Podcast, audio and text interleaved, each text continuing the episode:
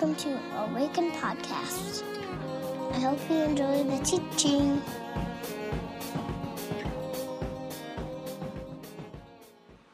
Good morning, Awaken. Welcome. Come on in. We are having Sacred Sunday today, so our screen is down, which means our vision video doesn't kick off the gathering.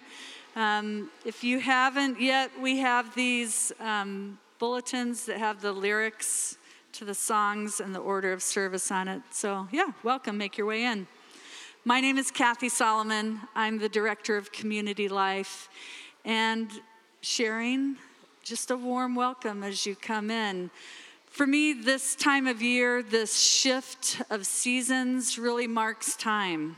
Um, we head abruptly, I feel like, out of summer into fall, and it's always a little bit jarring for me because I really love summer and I really love fall, but it's just a stark transition. It's not like one of these overlapping, like I feel like the other seasons of the year are. And um, so, just want to name that we're bringing in a transition, a time where people have gone back to school, you're adjusting to new schedules. We have a new rhythm in our community, back to two gatherings, kicking things off, starting kids' community, and many other events. And yet it just feels good to come together and gather and be together as a faith community. This morning, as we begin, I also just want to acknowledge that many of us have been shifting seasons or taking um, kind of movement from seasons that we have been in in our faith into a different season. Maybe you call it a shift. Maybe you call it a journey, a migration. And um, our community, that's where many of us are in our faith. We're experiencing a shift from how we've held our faith before into new ways of wondering and walking with the Spirit. And so I have a blessing for us to begin this morning. This is from Kate Bowler. She's a professor at Duke University, as well a podcaster and author. And this is a blessing for when faith breaks your heart. Blessed are you standing among the ruins of faith, a faith that once felt so sturdy, now turned to dust under your feet. The certainty you once had, gone. The community you loved, dissipated. The hope you held dear, hard to find. Instead, what's taken up residence is the very stuff that seems counter to what you imagined disappointment, doubt, disillusionment, despair.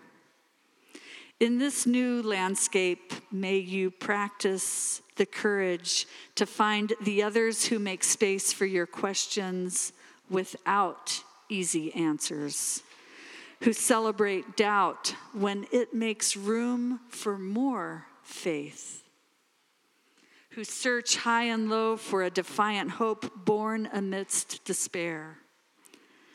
Bless you, dear one, dear ones. You who don't give up wrestling, who have eyes to see something new being rebuilt on top of what was. Blessed are you who walk away wounded, yes, but changed. You who demand a blessing from the God who is near the brokenhearted and whose love you could never, ever be separated from. There is room for you here. There's room for all of us here. Bless you. Let's come and worship. Go ahead and be seated. I know normally we have you interact and meet one another um, after the kids' blessing, but I'm going to share a little bit and then we'll have time to do that. We have been spending some time over the past four or five gatherings sharing about just different places, opportunities to serve in Awakens community. And as community life director. Uh, there's a few areas of things that I oversee that we could use some help with. So, sharing about those, we've talked about kids' community, about the hospitality, and um, other needs we have, but specifically with community life. Community life is basically about how can we make connections and get to know one another, welcome one another, and take this journey of faith together. So, a few things. One, um, there's people who are on the Discover, Awaken, Booth, Host team kind of a long name for something that's really simple. It's the people who stand at the entrance back there and just give a warm welcome as you come into the gathering. So, um, pretty simple. Give a hospitable, warm welcome. If people need information, if they're new, they can come back to the booth and um, share information and just provide a sense of letting people know that they're seen and welcomed here. So, if that's something that you would enjoy doing, that's something that is part of who you are, love to have you on the team. The team is really pretty healthy right now. Um, if you are on the team, you serve probably once every four to six weeks, one gathering um, in that time. But um, the last time the team met together a few weeks ago, there was a realization that we're kind of female heavy. So um, we would love to have some more guys on the team, um, bringing a diversity of welcome um, as we come here, at least in uh, gender. So uh, if that sounds like something, the way that you'd like to serve, we'd love to have you on the team. Reach out to me. There's a sign up back in the back. The other thing that is part of um, responsibilities that I um, help support and oversee at Awaken are Awaken's life groups. And life groups are just a way to be known, um, to be seen, and to journey with others in your faith. Um, at Awaken, as you could well imagine, we don't have like this set curriculum that we're going through that you need to do homework for every week, but it's just a sense of can you come as who you are and let's also take time, because we are a faith community, to talk about our questions. What are you pondering in your faith? What are you wrestling with? What are you doubting? What epiphanies have you had of late? Um, and also the sermon series. What things from the sermon series are you stewing on? Are you hearing? Have you heard? Um, do you want to process with the group? So I'm, um, we're looking for life group hosts. We have people in our community right now. We have like 16 life groups, and um, life groups meet a couple times a month. So hosts just really make space. You make space for people to gather, and you value people who come and where they are in the journey. Um, it, on one hand, it's a little bit more of a commitment because it's consistent, but I know um, the people who step up to host have a heart, just again, to make space a couple times a month to gather a group of people together. Um, last spring, there were six people who, or six kind of groups that people who were processing and starting this discernment. And just because you start there doesn't mean at the very end, this process of discernment to becoming a host, that you'll end there. Um, and the groups that opened last spring um, are full.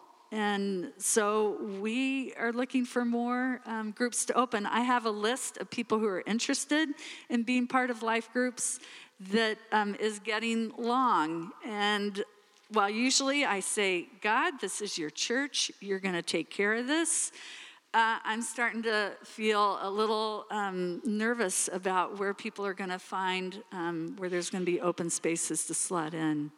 So, if you're interested in at least starting that process of discernment um, to hosting a life group, would love to talk with you.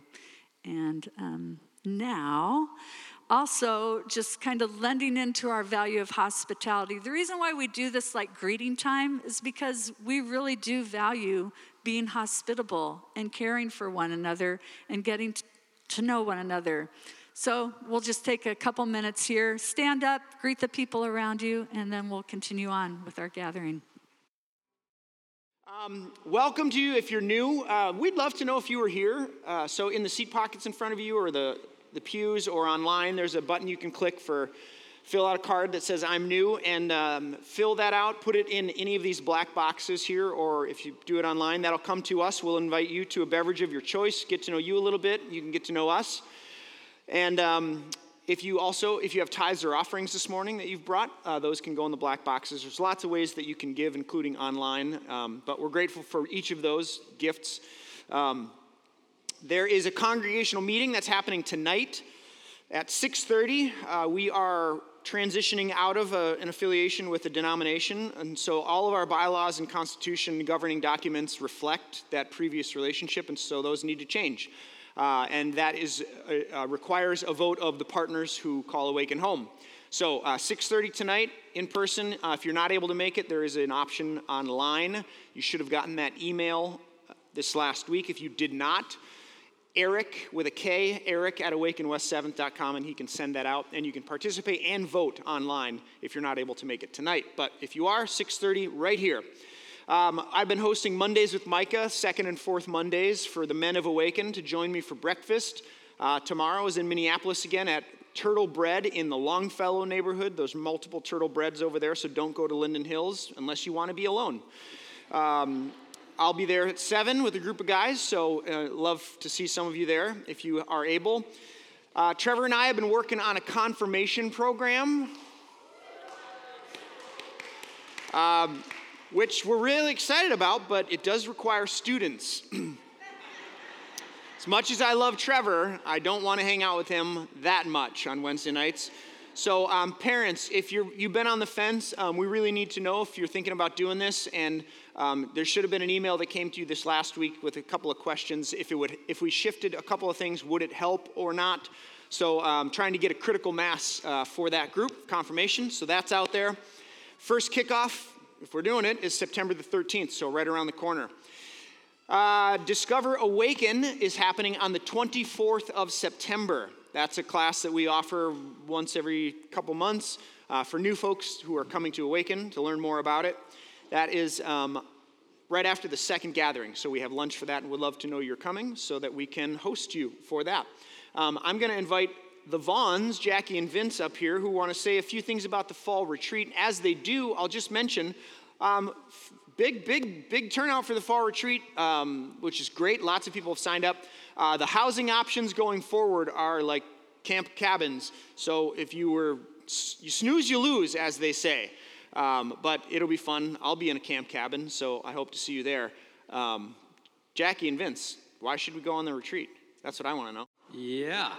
Well, uh, so we had been at Awaken about a year uh, last year when the retreat came around, and we had, you know, met a few youth folks, but we're just like, you know, we really would love to meet a broader circle of people, just feel even more connected at Awaken. So we're just like, you know, let's give it a shot. Let's try this retreat thing. So we did. We went uh, last year about about this time. Yeah, to be honest, I was really nervous. Um, even though I'm more of an extrovert, I was, I don't do well with unstructured time. I was just like, oh my gosh, what are we going to do? Like, who are we going to talk to? Like, what's it going to be like? So um, I was pretty nervous, but um, I was really impressed with the planning that went on to the retreat, and you could tell that they really took into account different personalities. So there was lots of free time, but there was also different structured activities where you could choose what activity you wanted to do.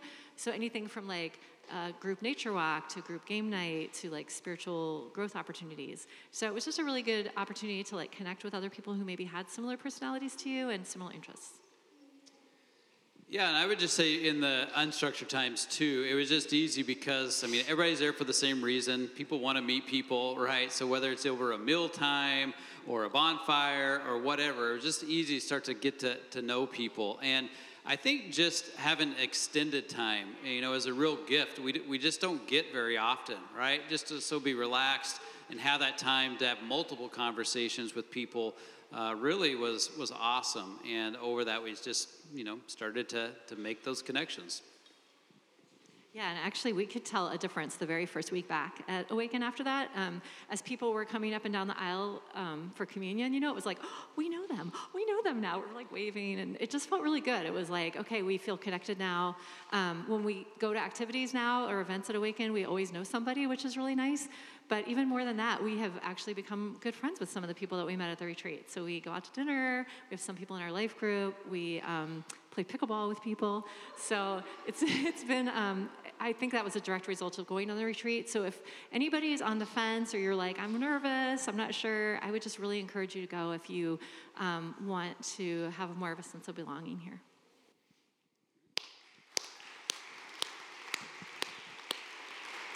If you have more questions, ask Jackie and Vince, or of course, any staff person. And I'll just say, like, listen, the internet makes everything available to us. So you can get good preaching, like far better preaching than you hear on Sunday mornings here. They're out there. Uh, you can get like lots of things, good music, and so on and so forth. What you can't get is friendships, like community and relationships.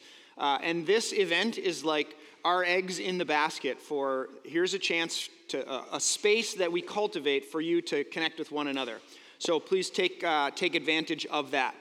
Uh, I'm going to invite you to stand in body or in spirit for the reading of the word this morning. We are finishing our series on Nehemiah today. So if you have your Bible, we're in Nehemiah chapter 13, or if you have your phone, you can pull that up. And actually, I'm going to just read a small section, and then we're going to go back and kind of unpack chapter 13 with reading some other sections. So keep that, keep that open and available. This is Nehemiah chapter 13, starting in verse 29. Nehemiah writes, Remember them, my God, because they have defiled the priestly office and the covenant of the priesthood and the Levites. And so I, Nehemiah, purified the priests and the Levites of everything foreign, and assigned them duties, each to his own task. I also made provision for contributions of wood at designated times and for the first fruits. And he closes with, Remember me with favor, my God. Pray with me if you would. God, as we finish this series of Nehemiah after having gone through this story and um, sat with it for a bit, it's my hope and prayer that you would continue to, um, to offer the wisdom that is that's found in this story for us uh, today uh, in 2023 as a church called awaken i pray. In the strong name of jesus and by the power of the spirit the church said together amen. You may be seated. Uh, as I mentioned, this is the end of Nehemiah's story, chapter 13. And I read just a little bit of it because it's sort of a, a, a culmination. It's sort of um, kind of the high level of like what's actually going on here in, uh, in this story. And uh, it's not it's not great, friends. Chapter 13 does not end well. The story of Nehemiah does not end well, which is actually one of the reasons why I love the Bible. Uh, it doesn't paint a rosy picture of unicorns and rainbows all the time, right? The stories don't always end well. It has this raw and real sense of which, like, these are actual people. And actually, I can find myself in the midst of that story because not everything's going well for everybody all the time. It's actually quite critical of itself, the Bible. So um, find me another historical text where the people who are writing it is, are critical of themselves. Like that just doesn't happen, right? Think about our culture right now. We're talking about like the history of America, and there's a whole group of people who are saying, no, actually, let's not talk about those things because that doesn't make us feel very good. And we're not the heroes in that story, we're actually the villains. The Bible doesn't do that, it's honest. And the people of God end up being the idiots of God at times, right? The, the, the, the very, the, the sacred community of Yahweh end up being the people who make a mess of it. And that is what happens in chapter 13. Nehemiah, uh, he leaves for a little bit and he comes back and it's a mess. So here's what I want to do this morning I want to start with a question, and then I want to move to uh, kind of like the two basic things that are happening in chapter 13 that Nehemiah is upset about. And then I want to end with a little mini lost in translation. There's a, there's a couple of passages in here that are kind of hard to, hard to grasp, hard to get your head around, that maybe you even read and disagreed with. So we'll end there. Um, so, first, the question. If you look at verses 6 to 8, we, we get the backstory, we get the context of chapter 13. And he says this um, I'm sorry. Yeah, oh, that's Esther. I'm like, that is not the right verse, Micah. Different story, chapter 13, verse 6. Here it is. But while all this was going on, I, Nehemiah, was not in Jerusalem. For in the 32nd year of Artaxerxes, king of Babylon, I returned to the king.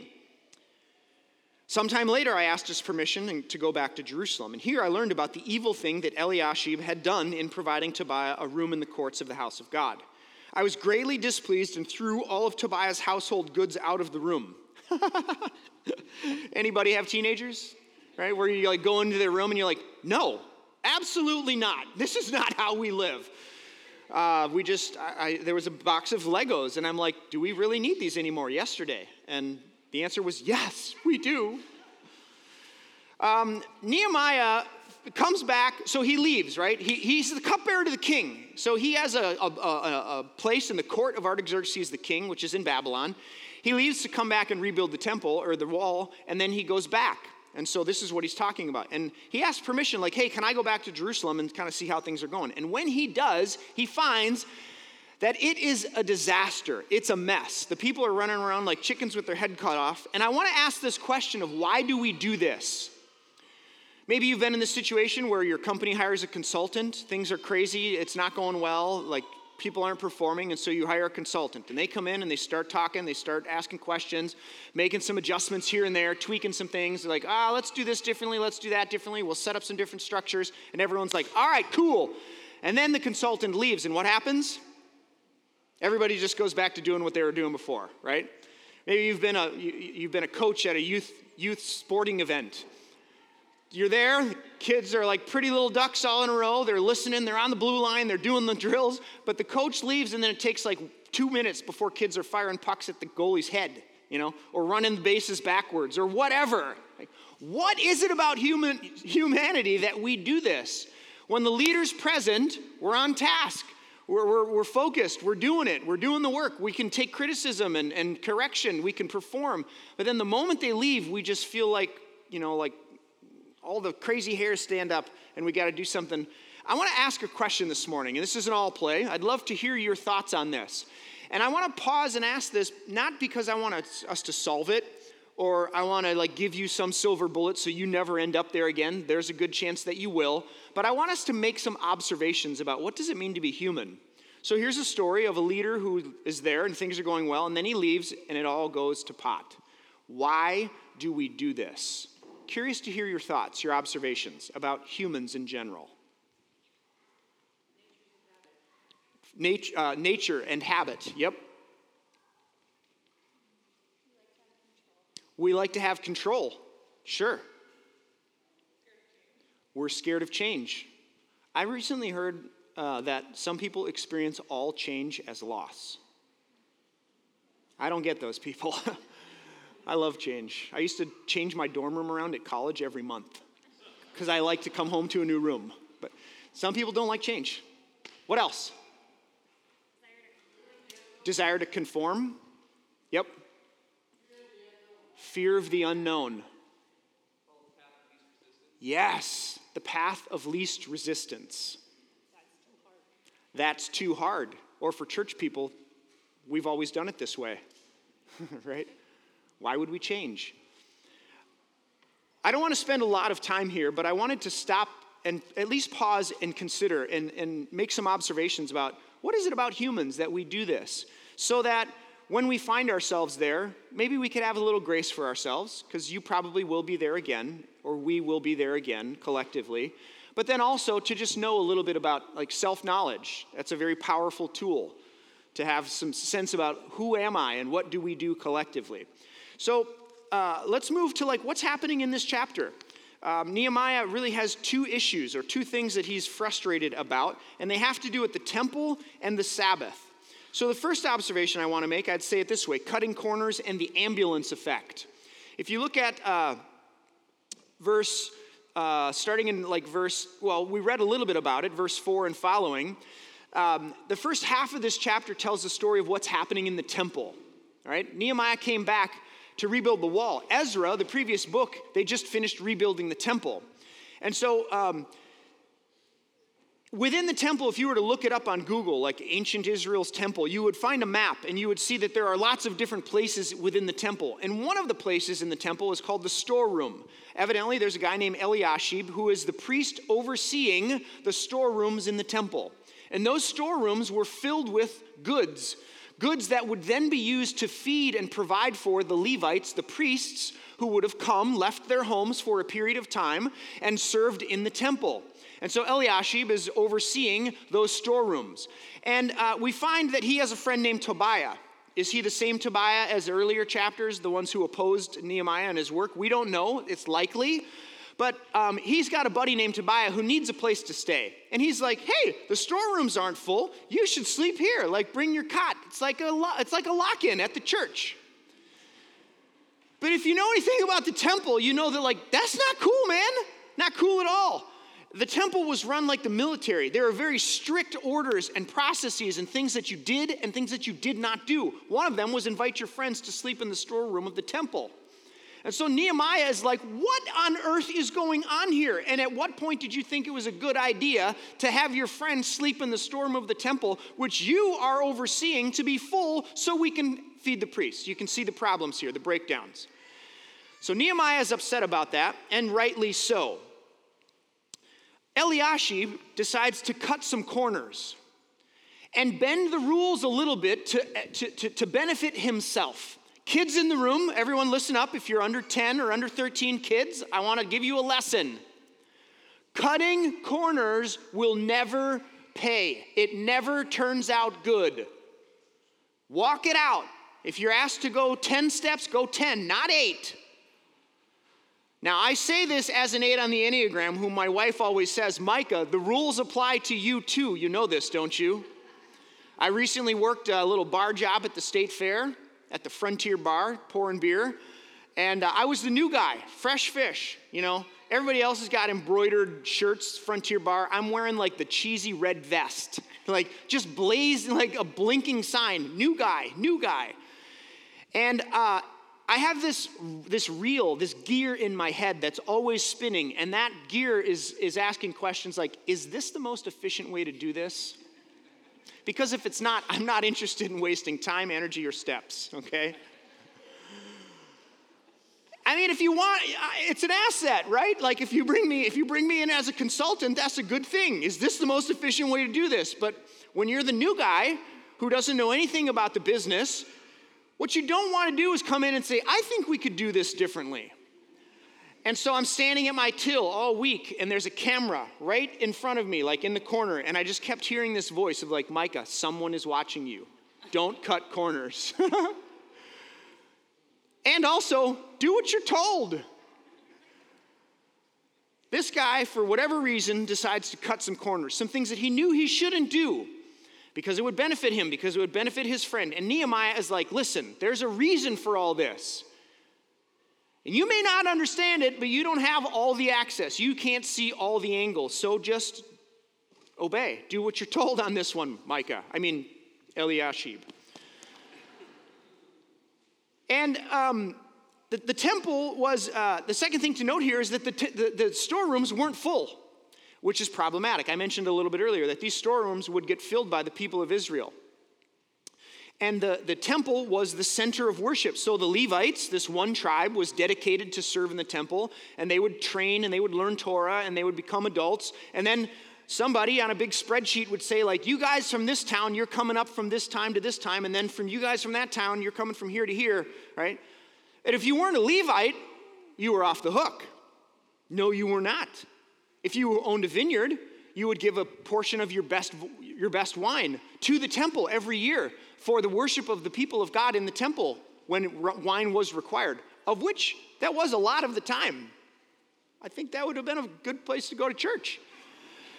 Uh, but if you owned uh, if you owned an olive grove, you would send the best of your olive oil after it was pressed up to the temple for the worship of God's people in the temple. If you own, if you were a farmer and you you had grain, you would send a portion of the best of your harvest to the temple so that the Levites had something to eat for the bread that was made and for the worship of God's people. Right? If you if you were a farmer and you raised goats or sheep, or you would send a portion of your animals up to the temple. Do you see what? I, do you see the pattern here? Okay. The point is this the sacred community of God's people required everybody to participate. Whatever you did, as insignificant as you may have thought it to be, a portion of that was required for the worship of God's people in the temple. And I say that to remind us of this, this reality because I don't think it's changed much. This is a nonprofit organization, right? We don't sell anything at the market. So there's no way to generate revenue to do and step into the things that we sense God's calling us to do and step into. It requires the work of the people. So whatever it is that you have in your hands, it and, and the ambulance effect, right? You guys have ever seen uh, an accident, like a car accident, and a whole group of people gather around, there's 30 people, and somebody's like, hey, somebody call an ambulance. And what does everybody think? Somebody else will do it. That's an actual scientific study that they've done. And the storerooms of the people of God in the temple of God, after being in exile for 70 years, are for some reason empty. And this is, of course, me putting my thoughts into the text, but is there any sense in which the people thought somebody else would do it? And I want to just pause as we begin a fall season to remind you that whatever it is that you do, whatever it is that you have in your hands, from the youngest to the oldest, it matters. And I want to I want to strike a fine line and like a, a, balance between that weird and manipulative power power grab that you may have experienced in religion before, where pastors and people in positions of power say things and they, they put things on you that are just expectations that are actually quite unhealthy and exploitative and toxic. That's not what we're trying to do here, okay? So we're going to steer clear of that. And we're also going to say, it's going to take all of us to go where we sense God inviting us to go. So let's go together. It's way more fun. Like you can do something with what you have, but if we pool all of our resources together, we can do something together that none of us could do alone. And that's always more fun. So let's go. Don't cut corners.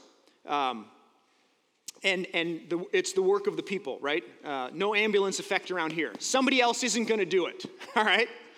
Um, the second thing that Nehemiah is upset about, it has to do with the temple and the storerooms. But then, even as I say what I just said, he's upset about Sabbath. If you look at verse, uh, starting in verse 15, it says, In those days I saw people in Judah treading wine presses on the Sabbath and bringing in grain and loading it on donkeys together with wine, grapes, figs, and all other kinds. They were bringing this into Jerusalem on the Sabbath. Therefore, I warned them on, against selling food on that day. I rebuked the nobles of Judah and said to them, What is this wicked thing you are doing, desecrating the Sabbath day? Sabbath rest is required for us to be the sacred community. For the people of God in Scripture to be the sacred community, Sabbath was required. And I would say it's no different now. There is this idea that many of us have heard about, Sabbath, that I would, I would venture to say not very many of us practice. And I want to remind you as we gear up for fall, as we move into this new ministry season, that there, there will be lots to do, right? There's lots of work to be done. And you are a human being, not just a human doing.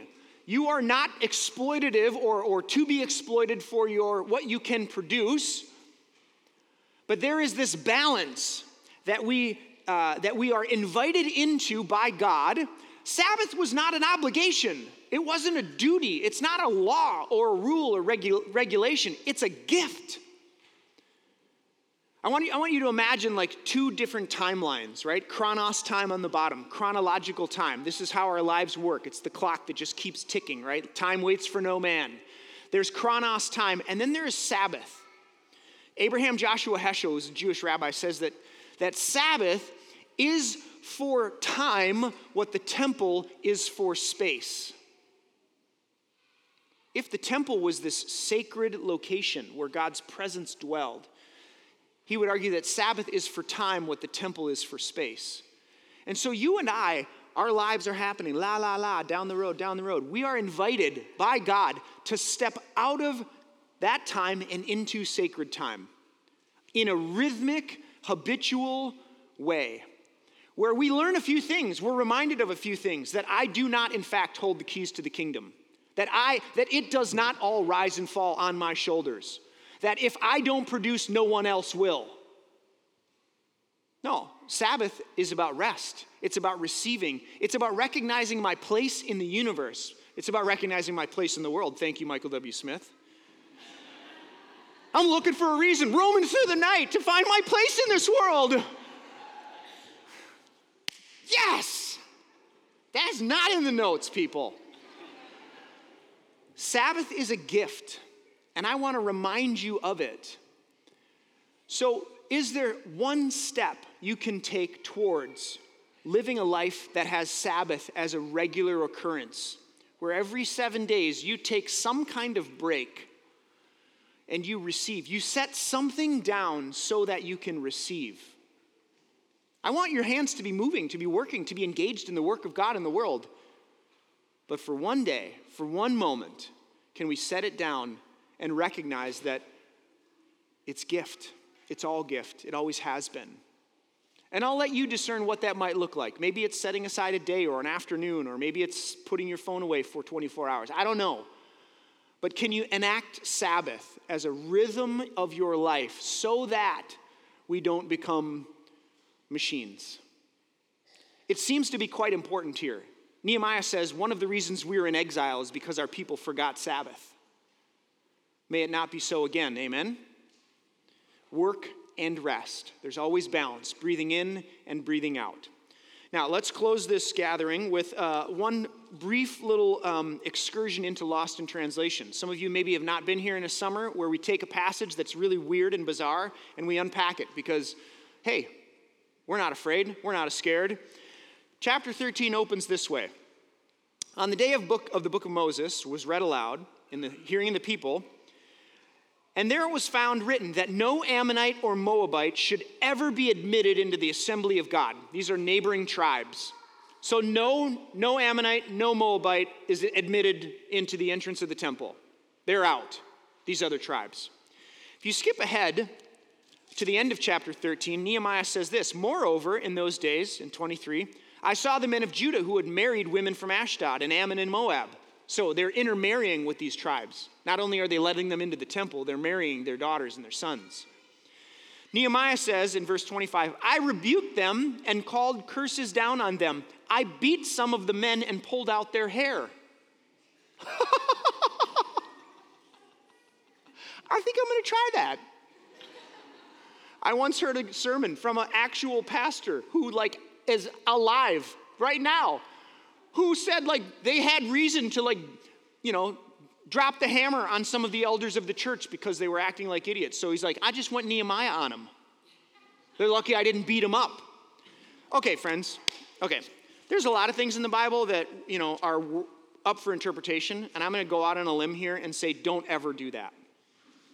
Don't ever act like that is never okay. I don't think Jesus would ever be okay with you beating up another person and pulling out their hair, even if they've uh, uh, offended the Lord. All right? Don't do that. How do we how do we handle a passage like this? This is this is the Bible. This is the word of God which we are to submit our lives to, and it says don't intermarry with other tribal people in neighboring nations. We got to keep this thing pure. I don't think any of us are okay with that. I hope none of you are okay with that. So, how do we handle it? How do we read it? I want to offer two, uh, two, two lenses through which to read a troubling passage like this. The first of which is Ammon and Moab are archetypal.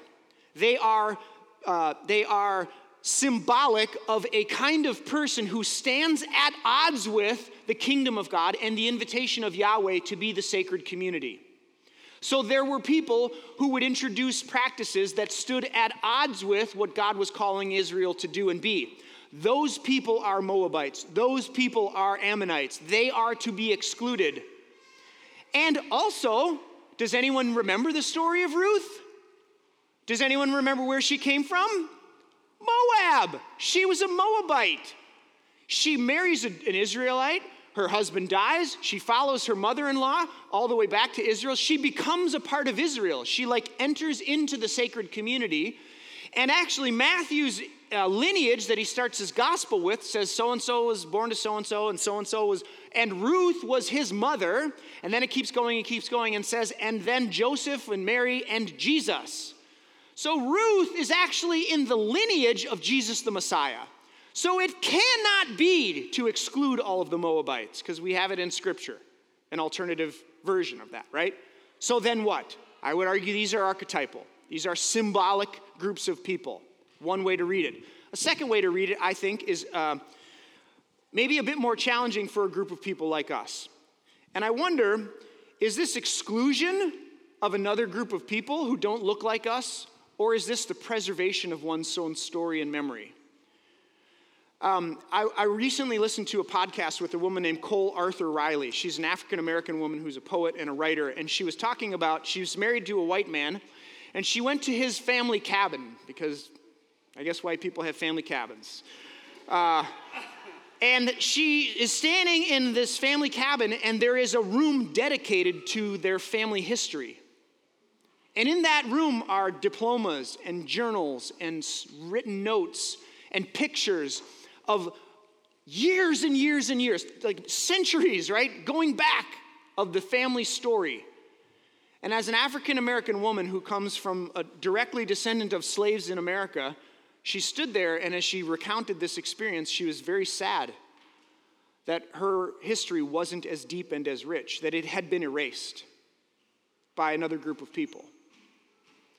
I think of indigenous people in America, in this land, for whom there was and maybe still is a concerted effort to erase their people right kill the indian save the man was what they were what we were told the government told right so if if if if you imagined a group of people who had been stolen kidnapped and brought to this land if they said to one another in order to not be erased in order to preserve a memory and a story and a lineage, don't marry outside of the family. Don't marry outside of the tribe.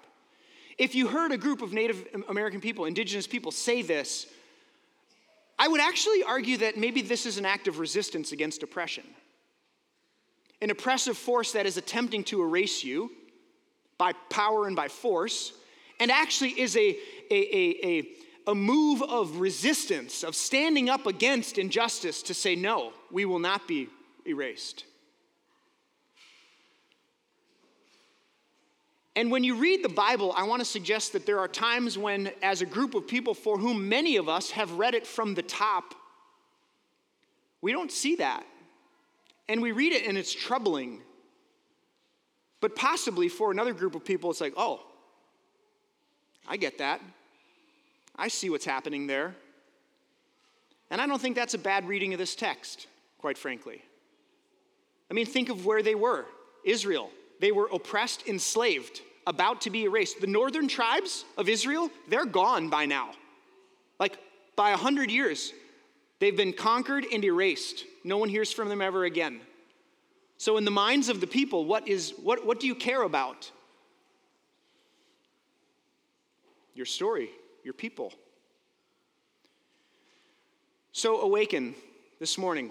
This is sort of a, a, smorgasbord chapter. There's a lot of things happening here, but let me just kind of tie this up as we move towards the table of communion.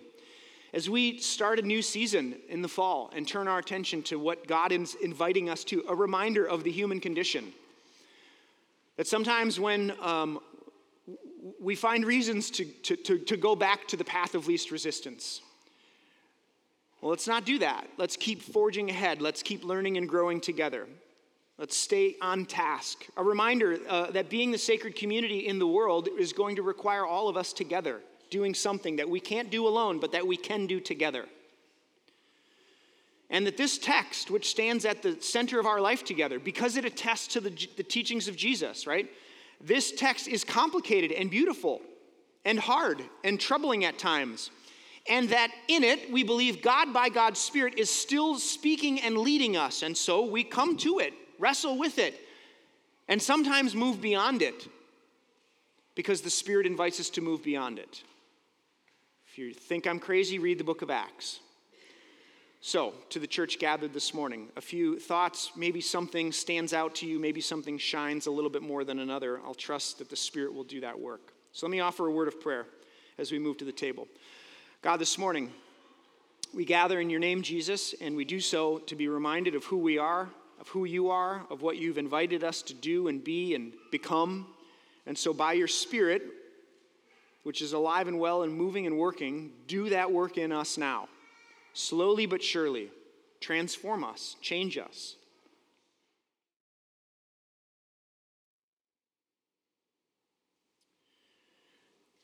As we make our way towards this table this morning, um, a few instructions for you. In a moment, I'll invite you to come down the side aisles to one of the tables here. And on those tables, there's red wine and there's white grape juice. I invite you to take a piece of that bread and dip it in one of those cups. And as you do, know that the body of Christ has been broken for you and the blood of Christ has been shed for you. Um, I have a little mobile station here. If it's easier for you to receive communion in your seat, I would be happy to serve you there. Um, but let's come to the table together.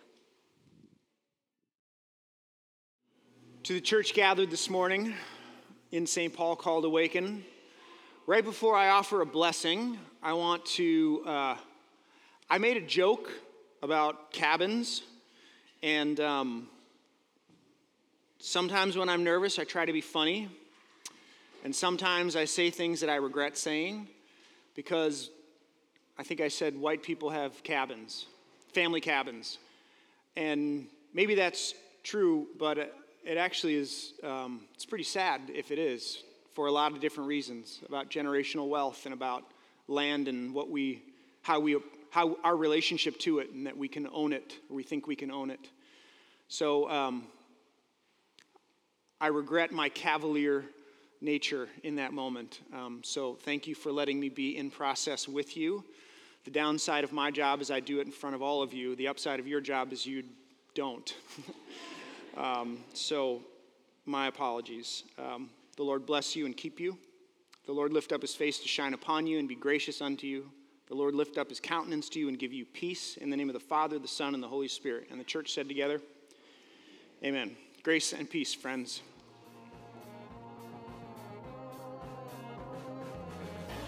Find us online at www.awakencommunity.com or on Facebook at www.facebook.com backslash awaken community or on Twitter Awaken Community.